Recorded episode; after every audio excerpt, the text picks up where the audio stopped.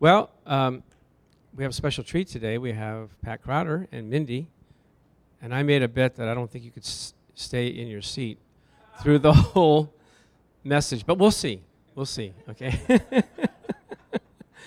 but Pat is the area pastor for all of the Foursquare pastors in the Southern California district. He's a man that I can call upon, and Mindy when I need help, and sometimes such tough situations, I go to him, and he he just kind of we pray about it, we think about it, and he gives me the answer. I go, oh yeah, that's the answer. Praise the Lord. So let's welcome Pat and Mindy Crowder.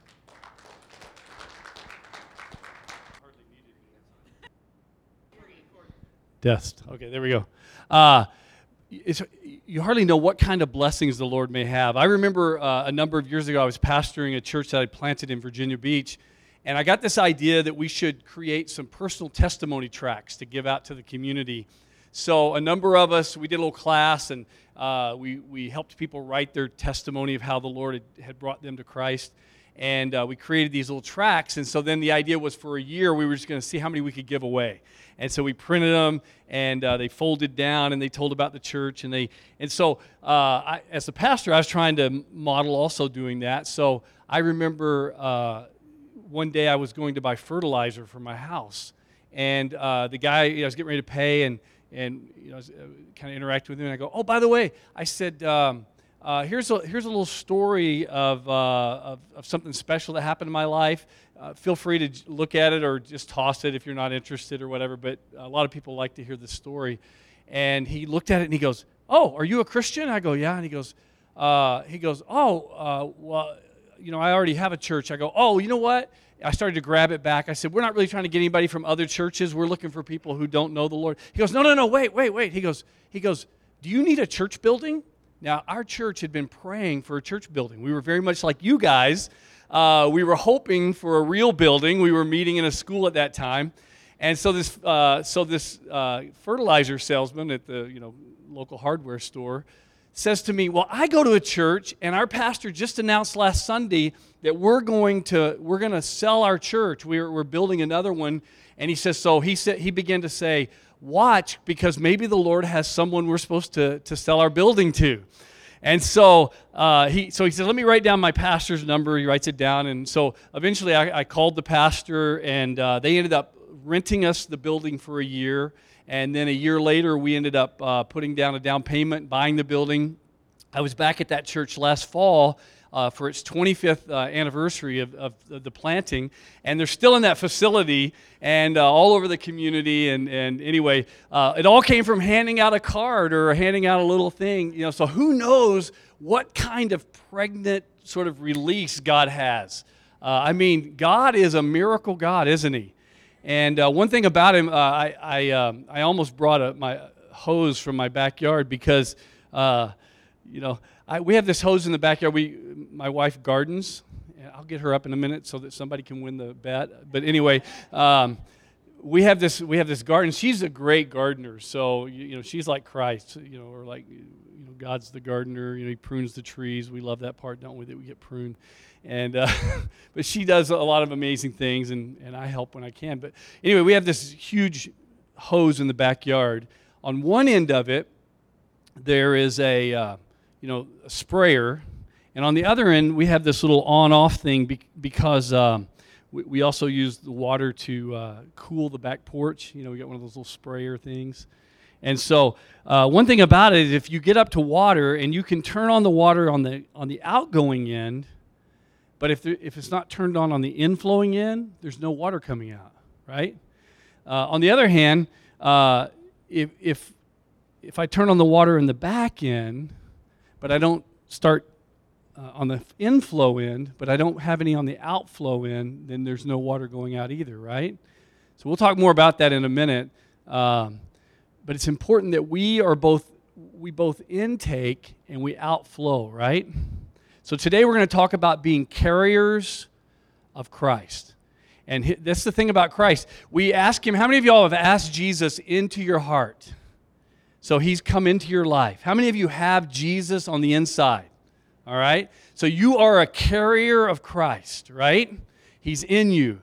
But there is also this thing that if we're not giving out, then it's like uh, there's no real flow of the life of God. There's no real flow of the power of God. There's no real flow. So even though we've said, Jesus, come into my life, it's just sitting in the hose. And you've got to unleash the other side and, and give out to bring life. So when, when my wife is out there watering, she's bringing life out there to the garden. And we've got these amazing tomatoes this year, and we've got uh, uh, Friday night we had a family over and we had these apple fritters uh, from our apple tree. I just pulled the apples off that day. We have oranges, so every morning we have orange. Pretty much, we can have orange juice every morning of the year. We have fresh oranges always. We have a couple orange trees. We got persimmon trees, and we've got all. So there's just all this life that flows out of our backyard. But we we stopped watering last year because of the drought. And so we closed off that hose and we didn't, we didn't run the hose and we didn't run the sprinklers. And we thought, you know what, we're going to try to protect for the drought. And uh, we, we had a um, pomelo tree, and it is now our uh, source for firewood. Uh, because the pomelo tree did not make it because it wasn't getting enough water. So then this year, we, you know, they, they've released the, the requirements a little bit. Plus, we said we don't want to lose our orange trees and our, and our pear tree, our apple tree, and all this fruit. And if we don't unleash that hose and let things out, there will be no fruit. The fruit will dry up or die or never come. And so we've got to have the water flowing in. If I don't pay my water bill, nothing's going to be flowing in, you know, and, I, and all that fruit will die. Uh, if I, but if I don't unleash it, it dies as well. And so you are that hose. You're, uh, some of you look at one another, you say, I knew you were a hose. And uh, that's, not a, that's a bad joke, isn't it? Yeah, okay.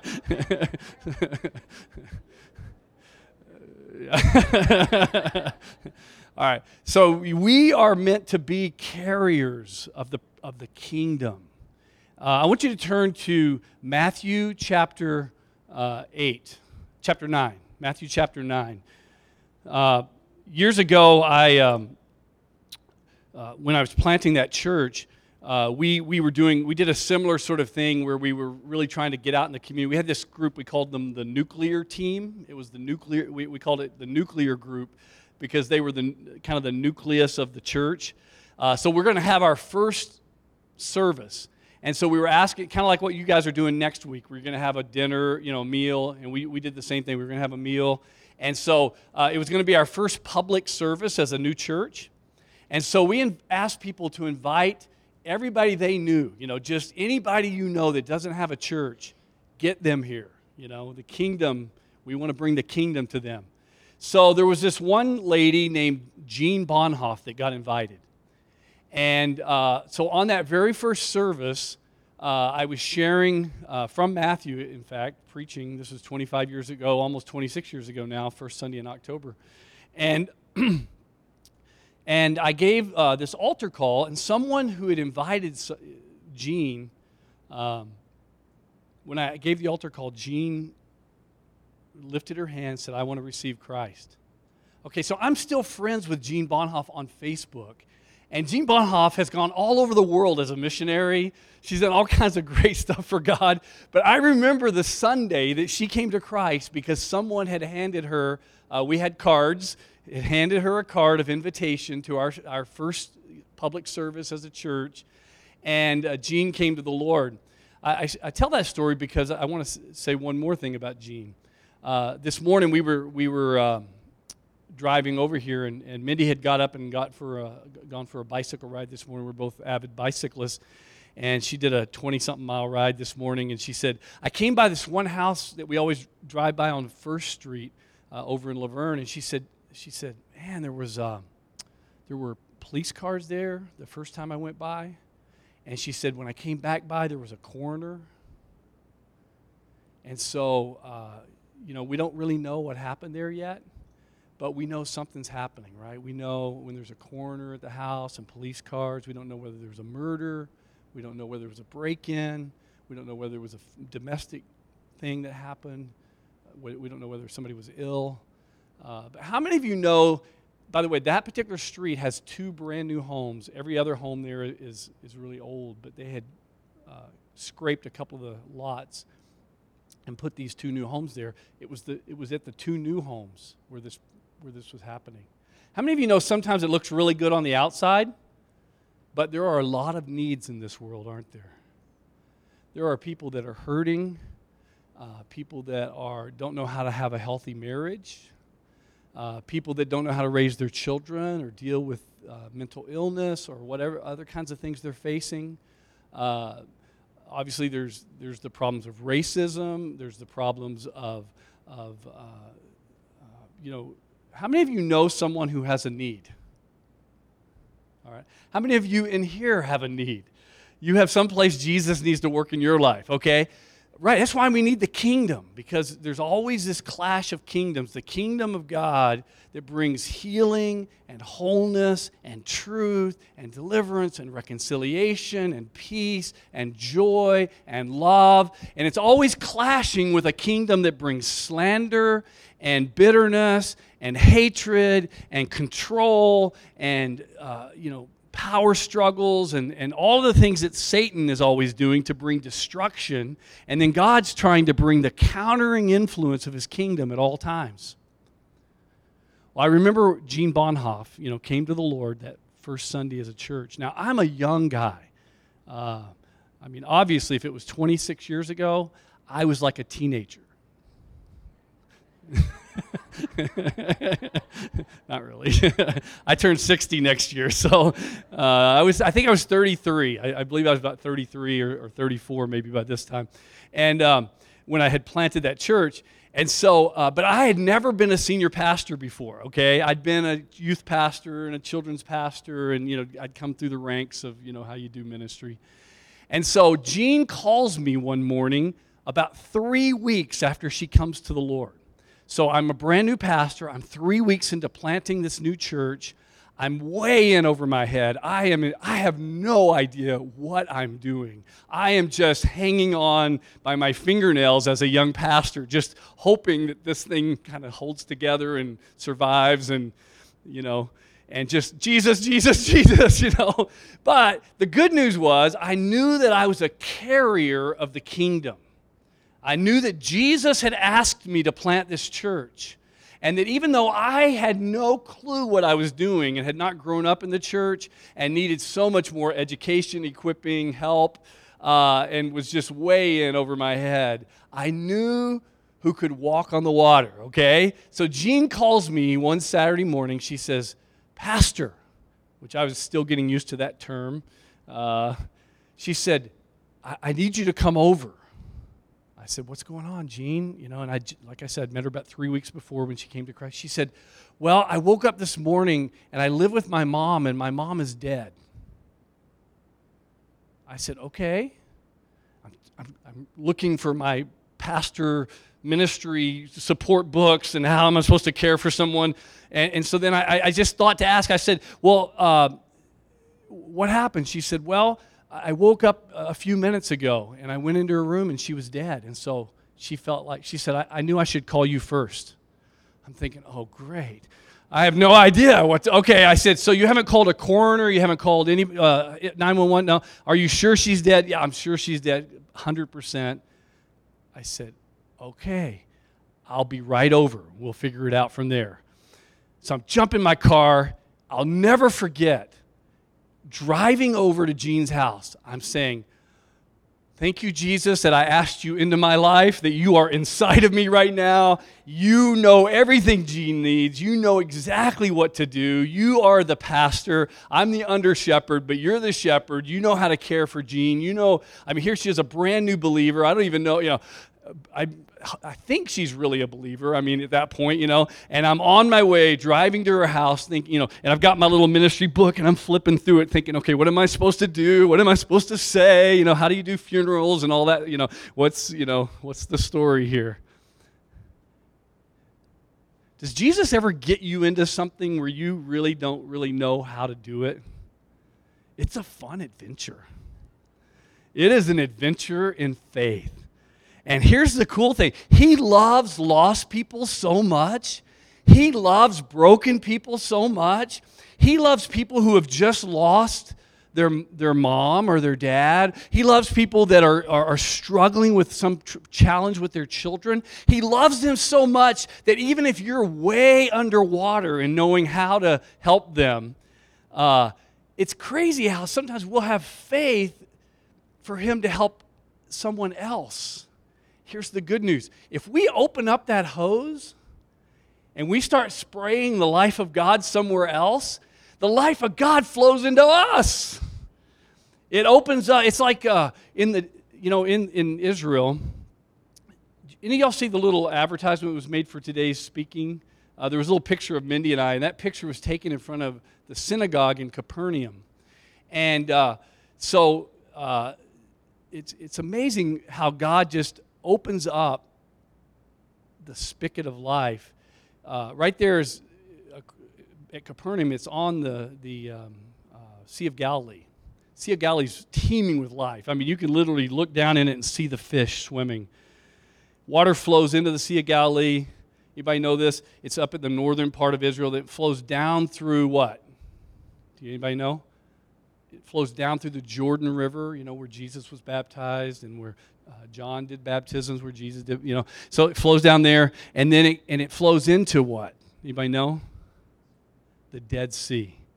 Why is it called the Dead Sea? Why is it the Dead Sea? Yeah, and why is it dead? Because it's getting all this life giving water flowing into it. I mean, it is receiving the water. It is receiving, receiving, receiving every day the water. But why is it filled with death and brings no life? Nothing lives in the Dead Sea. Nothing. I mean, in fact, they warn you don't take your children. It can, it can hurt your children. It's so, I mean, it's so uh, filled with minerals that it's dangerous if you get any of it in your mouth. And so you can you get into it and you're walking out and all of a sudden you just float up because it's so full of salt, but it's filled with death. There's no life there, even though it's getting life-giving water every day. Why? Because there is no outflow. And with no outflow, there's no life there. So the, the, the Jordan gets the exact same water. Flow, water flows in, water flows out, filled with life all around there. It's interesting that that's where Jesus would choose to do two thirds of his ministry, right around the Sea of Galilee. That's where he walked on the water. That's where he, you know, called his disciples. And we're about to get to, to that portion. But he knew there were so many needs. Uh, I love that he painted a picture in his own, uh, you know, land that we go back to, that we all point back to. Uh, we were there in March. That's when that picture was taken. And um, if life is flowing in and life is flowing out, then the Sea of Galilee teems with life. If life is flowing in, but no life is flowing out, it becomes dead. So, what the pastor's asking you guys to do is to be life givers, to just turn the hose on and go, I have no idea where these things, I have no idea where this car's going. I don't know what's going to happen. I don't know, you know, maybe I'll give it to some fertilizer salesman and we'll get a new building. Oh, wait, you already got that. Okay. So maybe, uh, by the way, you guys have done a great job with this building. Uh, we were here uh, a couple of months ago as you guys were taking possession of it. It's amazing. All the beautiful, what you guys have done is amazing. Well done. Uh, but who knows when you give those cards out what's going to happen? Maybe it's a jean bonhoff she comes and uh, jean went on to she's gone all over the world and uh, worked with this thing called the man called jesus. It's a play that's been taken all over the world and she's been very involved in, in taking that play all over the world. Let's look at uh, matthew chapter 9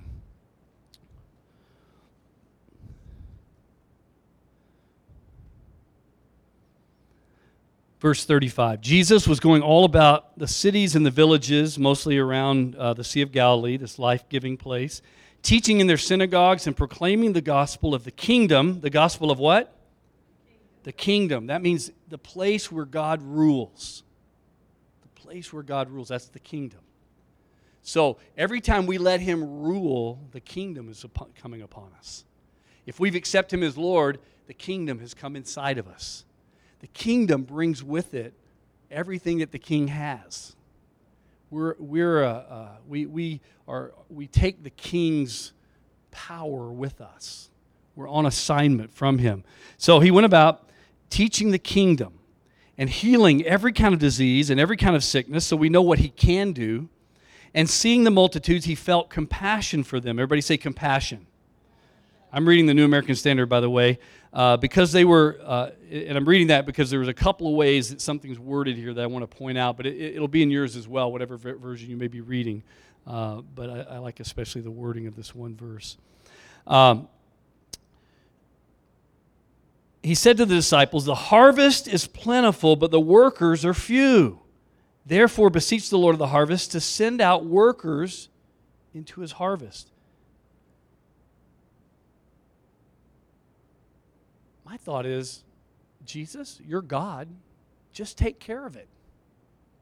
It's like the way my kids think about, you know, when supper needs to get done or the dishes need to, you know, they're like, You're dad. Just take care of it.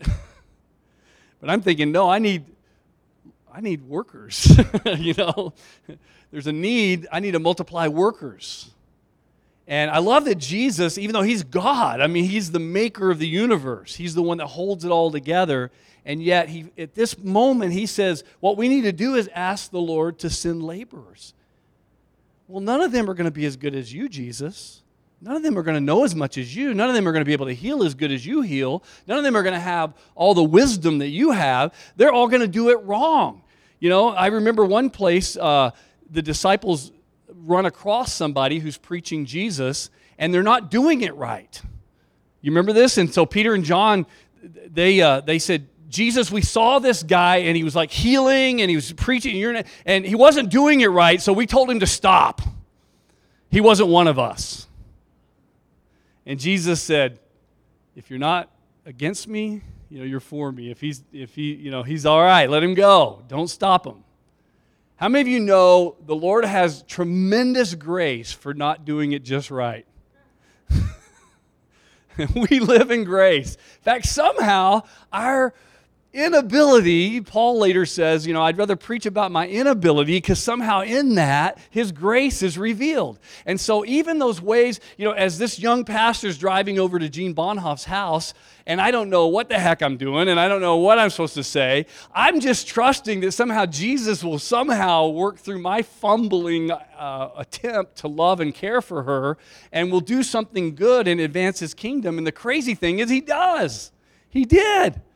I don't know that I've had any more fruitful moments uh, in caring for a bereaved person in my entire life than I had right there when I knew the very least and I'm having to sort of look at the book and try to find the answers. And you know, I'm calling. I called this one pastor friend on the way over. Okay, okay, I got this call this morning, and this is my first. I've never done one of these before. Okay, so what you know, uh, what should I be? You know, and I'm. He's like, okay, Pat, it's gonna be okay. Here we go. And he's kind of so. The Lord had the answers. The workers are need are, are few Ask the Lord of harvest, send workers into the harvest. He already knows they're not going to be as trained as he is. They're not going to be as skilled as him. They're not going to be as holy as him. Hello? Right? Which worker of Jesus ever was as holy as he was? I mean, you know, one minute he's saying, Peter, upon your faith, I'm going to build my church. And just one second later, he says, Get thee behind me, Satan. Wait, I thought I was the rock. You're going to build the church on me. Oh, now I'm Satan? I mean, you know. He's like, right. Well, you got some things right. You got some things wrong. We're going to, you know, work on this. We'll keep working. So it didn't change the fact that Peter was useful and effective and could make a difference even while he was in, uh, not perfect. Isn't that good news? I wouldn't be standing here. I mean, I, am not perfect to this day. I looked at my wife at that moment. Just you saw her nodding very deeply. Yes. Yeah. Having summoned his 12 disciples, he gave them authority. He is such a gracious God. These are the disciples at the beginning. This is really early. This is before Peter hasn't wept bitterly and, you know, gone out and repented. And, you know, he hasn't yet denied the Lord and all that. He's already, but the Lord's already handing authority off to him. Go, okay, here, you got authority. Go do this. And he says, uh, you've got authority over unclean spirits, cast them out, heal every kind of disease, every sickness. And the names of the 12 apostles were, and he, he gives you the names there And then uh, verse 5 the 12 Jesus sent out, uh, uh, instructed them, saying, Do not go in the way of. Uh, in the way of the Gentiles, do not enter any city of the Samaritans. So he was giving them some very specific assignments. He, he said, Okay, I've got these cards. You need to give out five every. No, I mean, it wasn't that exactly, but, you know, the, the, the assignment can change from day to day, and we see that that happened over and over with the disciples. He gives them different assignments. In fact, in this one, he says, "Don't take any tunics or anything, or don't take any uh, any wealth or anything with you. You know, don't take uh, provision." You know, you're going to have to trust the provision to come in the village that you're going to. And there was a reason for that, because if you had to rely on someone, it created a connection right away in those villages. But later, Jesus sends out the same disciples and says, Take your money bag with you, take your sword with you, take, you know, and so like different instructions, different moments. But Jesus has a, a word for this church right now. He's given an assignment right now, and there's, there's stuff, like there's, there's all kinds of pregnant, powerful, amazing stories that are about to happen. If we'll just embrace it, I'm telling you, I've been there too many times. And so, anyway, he says, go, don't go, in this case, he's telling them, don't go in the, uh, the way the Gentiles, do not enter in the city of Samaritans. Later, he sends Paul to the Gentiles, and we'll talk about that in a minute. Rather, go to the lost sheep of the house of Israel. As you go, everybody say, as you go. As you go, preach, saying, the kingdom of heaven is at hand heal the sick, raise the dead, cleanse the lepers, cast out demons. They're like, okay, all right. Did we have a class on this? I don't remember that one. So, uh, freely, this is the part I, I use the New American Standard because I like the version a little bit better here. Freely you have received, freely give. Freely you have received, freely give. That's that hose, isn't it? Freely you're receiving from the, power, the, you know, the, the liquid of life that's flowing in. Jesus later said uh, on, the, on the day of the great feast, he said, Out of your belly will flow rivers of living water. He said, You will receive the Lord, and then out of your belly will flow rivers of living water. There's the inflow of Jesus, and then the outflow of rivers of living water that change people's lives everywhere you go. But we have to, we have to sort of open our mouth and let Him fill it. We have to, we have to sort of turn that spigot on and bring life giving things everywhere we go. He says, as you go, as you go, cast out demons. I don't know if I know how to do that, but okay, you know, let me pray.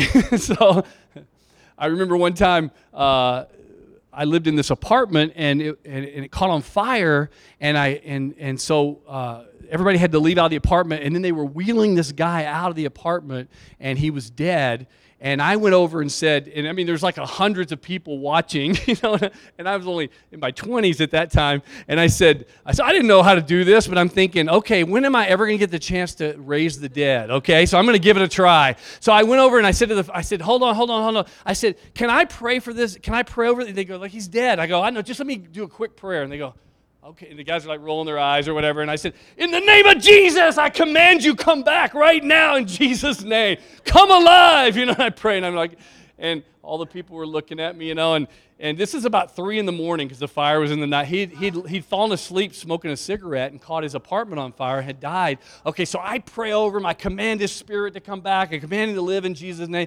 Eventually, they wheel him away, and I'm kind of going, okay, that didn't work out so well, but, you know. and people were going, it's okay. It's okay. It'll be okay. It's, it'll be, you know, they're all trying to comfort me, you know. And here's what I didn't know I didn't know till the next day.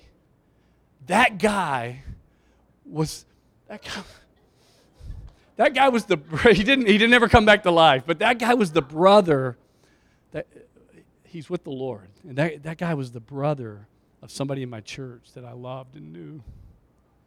And when I found out the next day, I was able to say, I prayed over him. I commanded him to. I, I did everything I knew to raise him back from the life.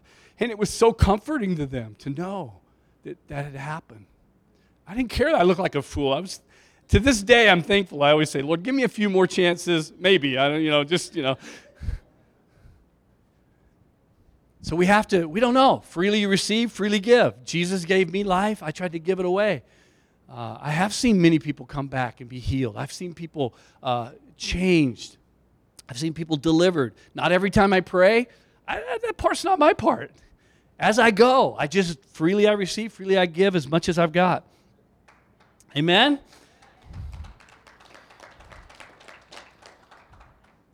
The disciples didn't do it all perfect either, by the way. We see that. We later see they're like, you know, they still are not getting it right always.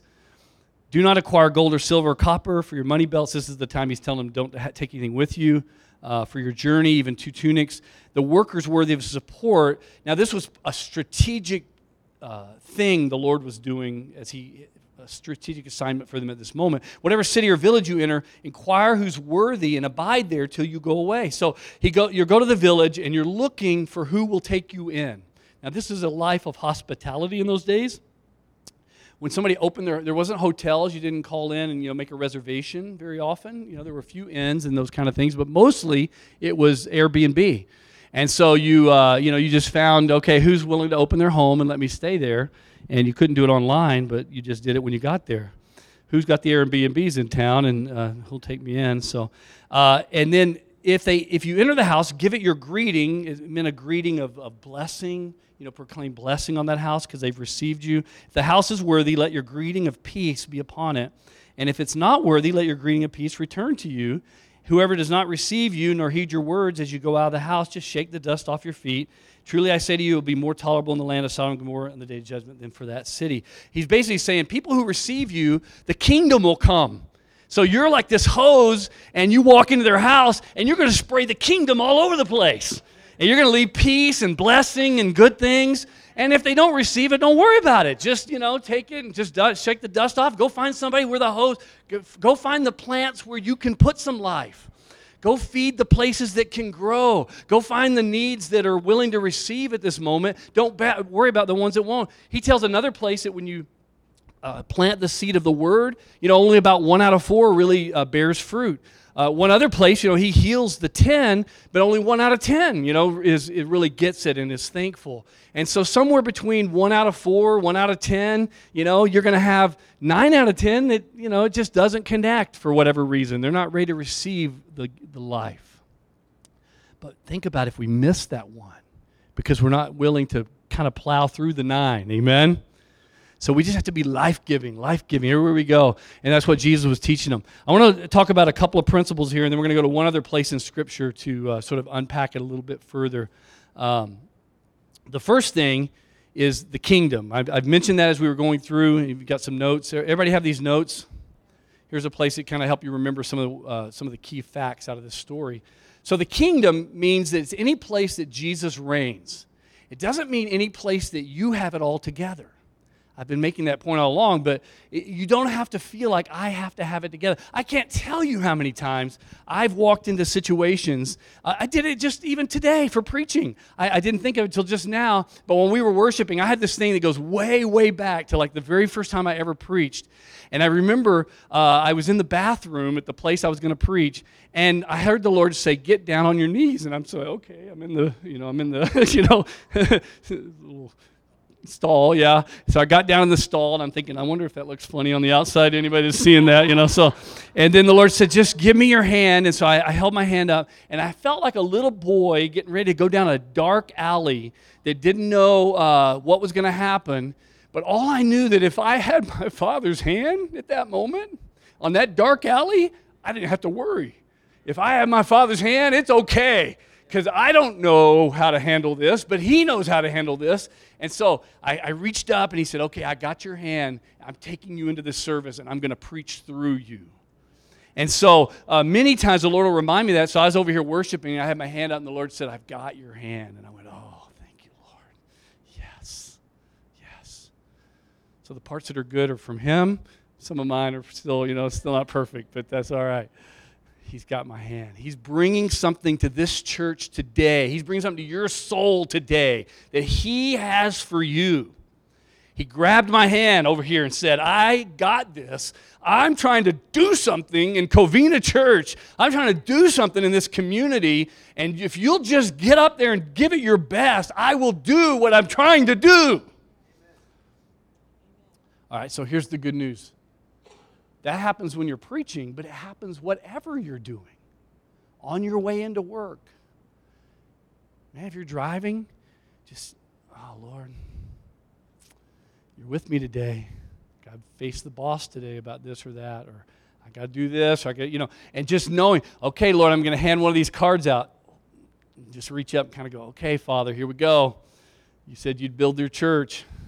Gates of hell can't prevail against it. I'm just gonna, you know, just gonna try to spray the hose a bit here, Lord, and see what happens. Just throw some life out there and see what happens. And uh, you don't have to. If all of a sudden they ask you some tough question, you're like, hold on just a minute. Okay, here's what I would say. you know, I mean, literally, you can have that internal conversation knowing that something supernatural is going on that's beyond you. He loves lost people, broken people, hurting people, especially anyone that's outside the kingdom so far, because this is all about gathering a people together in heaven someday that are fully His. And so this is the, I mean, he wants to get us through this life, but this life is just the process through which he can give people free will choices to choose him. And so he is desperately trying to flow through you all the time to give free will choices. And he'll do miracles in your life, not because, I mean, you know, for me to live as Christ, die as gain. I mean, uh, yeah, Lord will heal me because, uh, you know, but really to be with him will even be better someday if I'm not healed. But he will heal me so that he can show other people that he'll heal, that he has power, that his kingdom is real and true. And so he does do the miraculous a lot uh, when we're involved in reaching out. Who goes, any of y'all ever been on a mission trip? Right? Okay, so when you go on a mission trip, it's crazy how much cool stuff happens, and you come back going, "Man, why don't we do that back in America?" You know, and but part of it is we're prayed up, and we're going for the sake of evangelism. We're going for the sake of, of t- touching a people who don't know Him, and somehow the kingdom of God just is always resonating there. So if we'll do this, the kingdom's with us. It flows out of compassion. So we got to ask the Lord, give me compassion. Give me compassion for who you'd have me to have compassion for. I remember one day I was asking the Lord, Lord, I want a group of people I can pray over on a regular basis. Who should I have compassion for? And the Lord one day said, uh, I was writing down names, and the Lord said, Bill Gates. Like, the world's richest man? You want me to have compassion on him? Yes. Okay wrote his name down. I thought, okay, when I'm praying for my neighbors and I'm praying for my kids' friends and I'm praying for, I'll just pray for Bill Gates each day as well.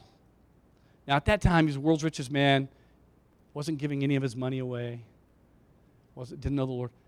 Not long after, a guy came to my church named Henry Fisher.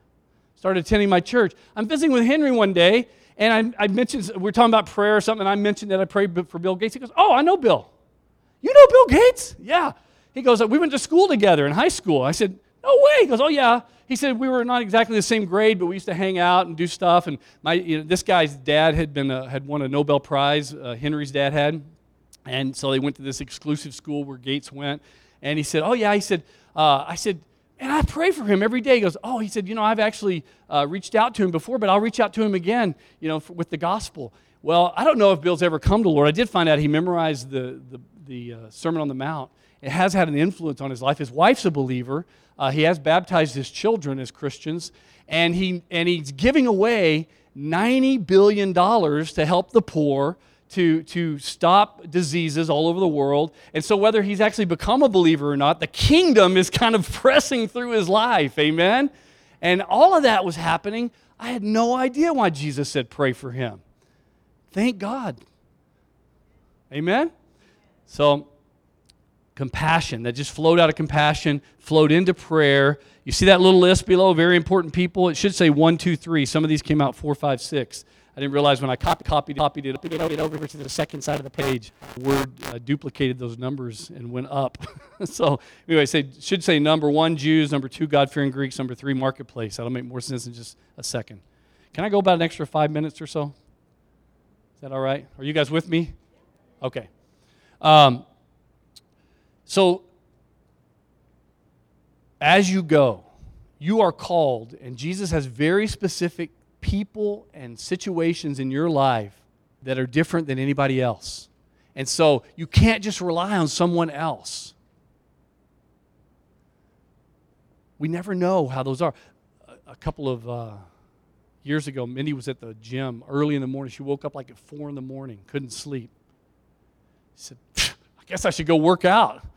Can't sleep, toss and turning, toss and turning, you know. I mean, this would never happen with me. but it happened with her 4 a.m. Um, I don't wake up at 4 a.m. I'm not a morning person, but she is. So she goes to the gym. She's working out next to this. She takes her Bible. So she's reading her Bible. She's, she's taking in the word in that hose, you know, the flow, it's flowing in, the life's flowing in. How many of y'all have some sort of devotional life where stuff's flowing into you about God?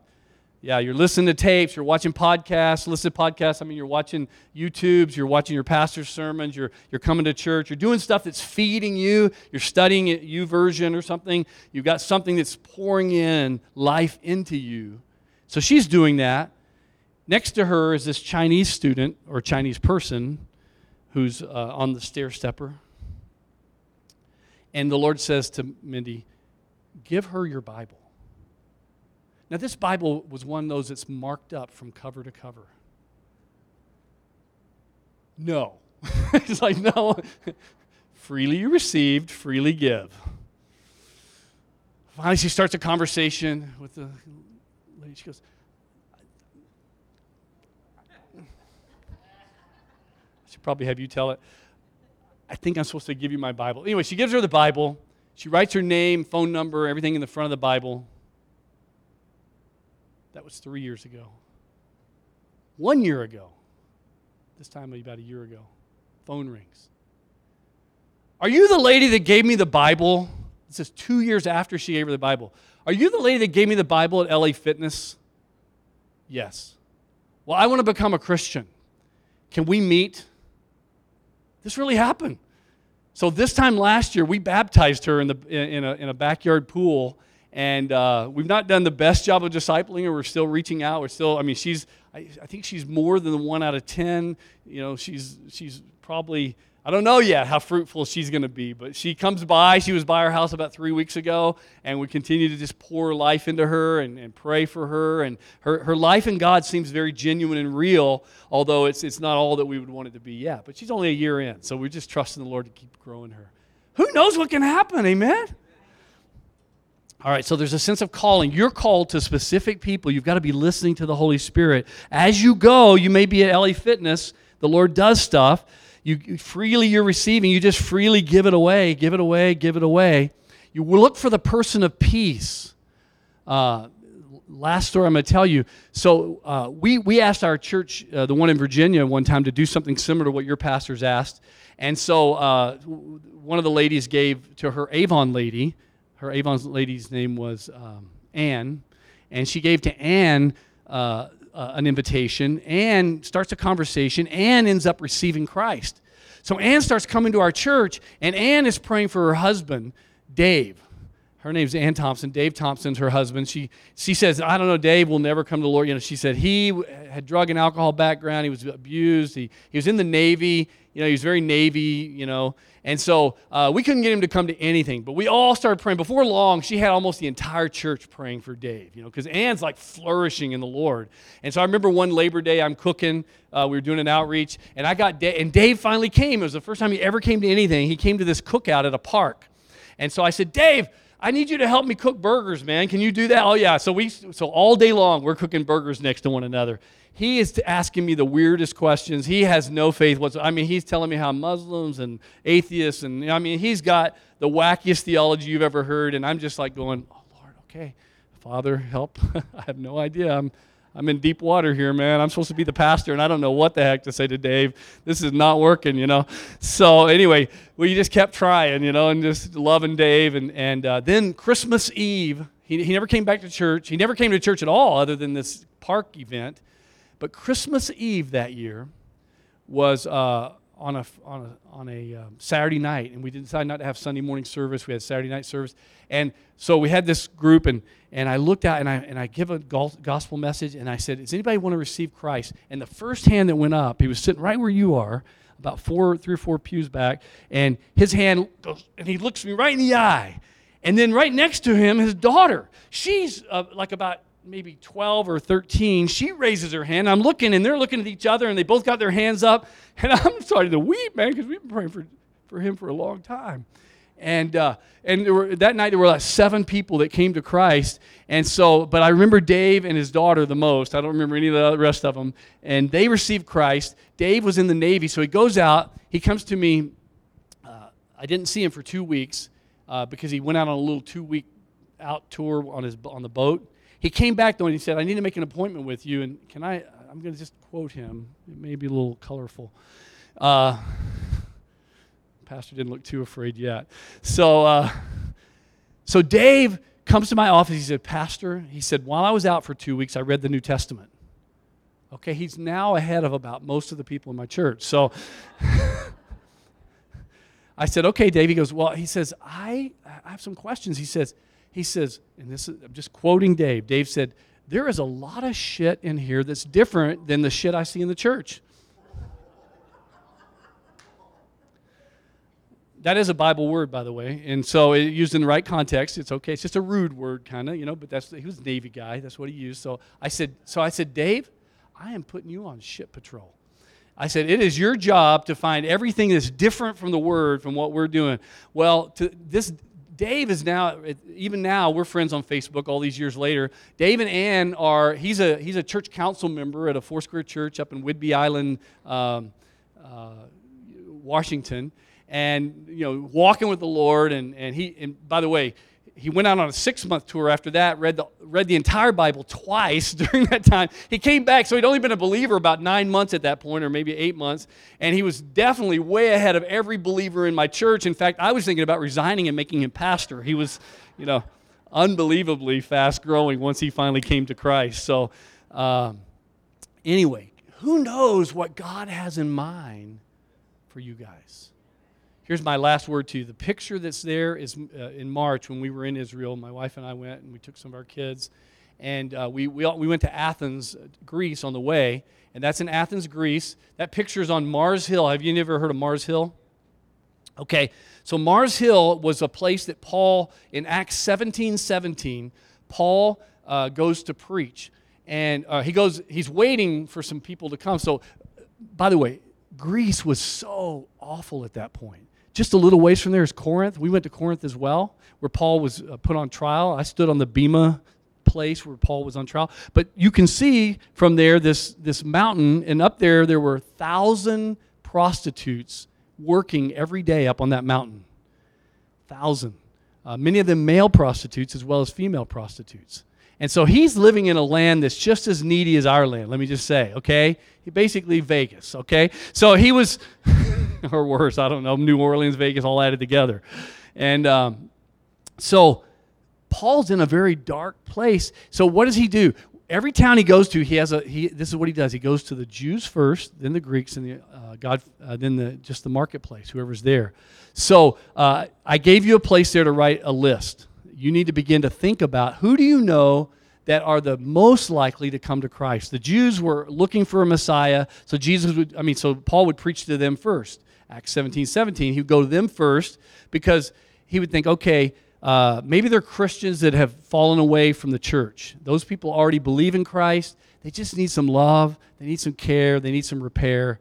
Who do you know like that? Maybe write down a few names there. That's your Jews. Your, your Christians that are fallen away from church, are disconnected, just don't have a place right now. Uh, jot down some of those names. Uh, anything God brings to mind. If you have a pen, go ahead and jot those down now if God brings anybody to mind. The second area is the, is the, the God fearing Greeks. Now, they were waiting for Messiah as well, although they weren't Jewish. They didn't hold the whole Old Testament. You know, they weren't as, as brought in, but they were interested Gentiles. They were Gentiles that were like looking into the Jewish way of life and looking into the idea of a Messiah. So they're the next group out. So who would that be around here? That might be people that are uh, in the middle of some sort of hurt, some sort of brokenness, some sort of they're, they're looking for God. They're like, man, they they're probably praying prayers like, God, help me. Where are you? And they don't know God, they don't know Jesus, they don't know, but they just they're they're desperate in their own life right now. They have needs for some reason. And so they're who are those people in your life that you know that are kind of desperate? Like I'm thinking of those people on First Street in in, in La Verne, uh, where the corner was this morning. Those are people that have got to be desperate right now. Whatever went on there, uh, they're probably desperate. So I need to put them on my prayer list. And then your your your marketplace is just the guy selling fertilizer you know, uh, everybody, anybody and everybody anywhere at the at the laundromat or whatever. So you might begin to jot down some names there. The marketplace is where my Bill Gates random name went. And uh, I'm thankful. I don't know if I had any part in him giving away his billions to, to, to bring good into the earth, but I'm glad he's doing it. Not every billionaire does.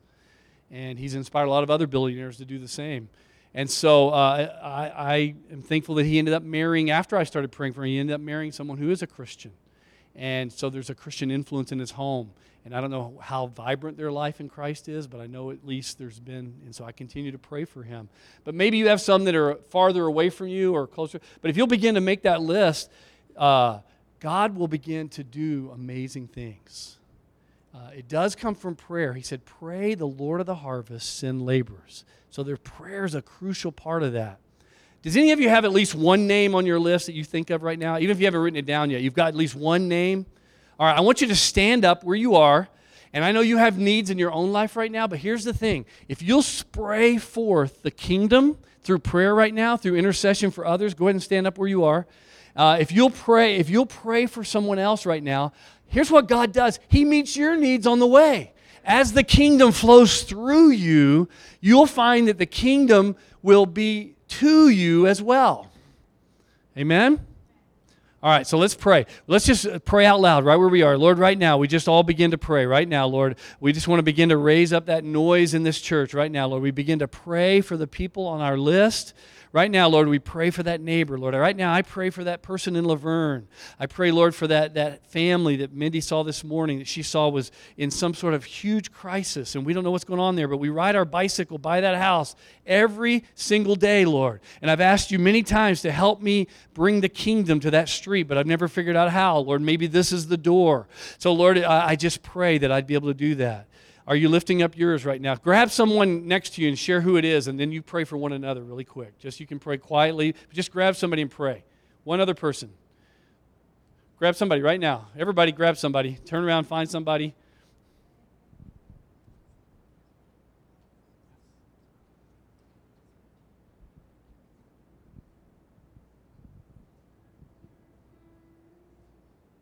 Thank you, Lord.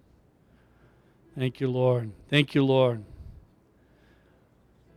Thank you, Lord. Lord, we have no idea what kind of. Lord, I see this church overflowing, having to go to two services. Lord, I know that they're already out there, Lord. Those people are out there in the highways and the byways that need desperately for the kingdom to come. There are many John bon, uh, Jean right now, Lord. There are many right now that are, that are uh, like Ann Thompson, Lord, uh, and Dave Thompson. There are Avon ladies. There are people, Lord God, right now that need the kingdom to flow into their life. Lord, I think about Chad. I think about Emma from China. Lord, there are people from other countries, other cultures. Lord, right now that this, that this church has an assignment and a calling to reach that no one else can really reach, Lord. Lord, sh- uh, shake us up.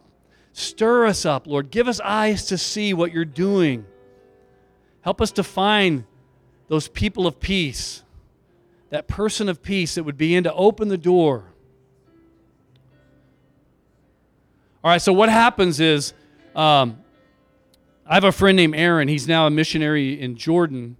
And uh, when he was part of our church, uh, he got a vision to start going to this one little, uh, uh as you guys just stand just for a moment, he, he got a vision to go to uh, this place called the Conversation Cafe where, where international students try to pl- practice their English. And he asked whether he could go and help. And they said, sure. And he met a guy named Chad from China, and they started visiting. So one night, Chad came to our church, and Chad said, uh, This was uh, our church in La Verne that we were doing. And he said, uh, Chad says, Hey, uh, he looks at me and goes, I'm an atheist. I'm Buddhist, but I'm really atheist. I don't believe there's a God, but I'm Buddhist. That's my background. I'm from China. He says, Is it okay if I'm here? And I said, Sure. I said, You don't mind if we talk about Jesus, right? I said, Because uh, that's why we're here. He goes, No, that's why I came. I want to hear more about him. So I said, Okay. So anyway, Chad ended up coming to Christ. Uh, Chad walking with the Lord. He's in China. He's back in China now. But uh, through Chad, a whole bunch of other people came. There's Yillian, and and uh, I, I, made a list, but I won't list them all. But a bunch, bunch, of these Chinese students from. Uh, so Emma came a total different way, but uh, from the University of La Verne, we continued to see one after another. And we even had a, a Muslim guy that began to come uh, who was also met at the same Conversation Cafe. And he started coming. Uh, his name is Rayhan. And so Rayhan never came to Christ. But one day when I was sharing with uh, Chad about God, um, Chad said, uh, well, I don't know if I can believe, you know, in God. It seems more like there's evolution and all that. And, and Rayhan, who's Muslim, goes, oh, no, no, there has to be a creator. And he begins to lay out all the, you know, so, and Rayhan helped me to lead Chad to the Lord, even though Rayhan still hasn't come to the Lord. So who knows? Uh, It's messy, you know, we don't have to have all the answers, but Jesus is up to stuff. How many of y'all excited to be part of this adventure? I'm so excited to be part of it. I'm glad I got to be here today. Amen. Thank you, Pat, so much. And you know, I always say that you should at least take two things with you after you've heard a message. And one of them I'll remember is, I'm not going to go in the, in the stool, but lift your hand up and receive help from the Lord. Amen. And the second thing is, sometimes it's not immediate. It takes time. And we just have to be patient. No, it may be a year or two years. In the program, they said uh, people don't come right away, but over a year's time, we'll double our church. Amen. So let's pray. Father, we just thank you that you're empowering us, even as Pat has spoken, to go out and spread the gospel, spread the good news, be a light to the Gentiles. So we ask you for that empowerment. In Jesus' name, Lord, let your face shine upon us. Let it uh, let us bless us with your peace and your rest all the days of our life. We receive it now in Jesus' name. And all agreed said, Amen. God bless you.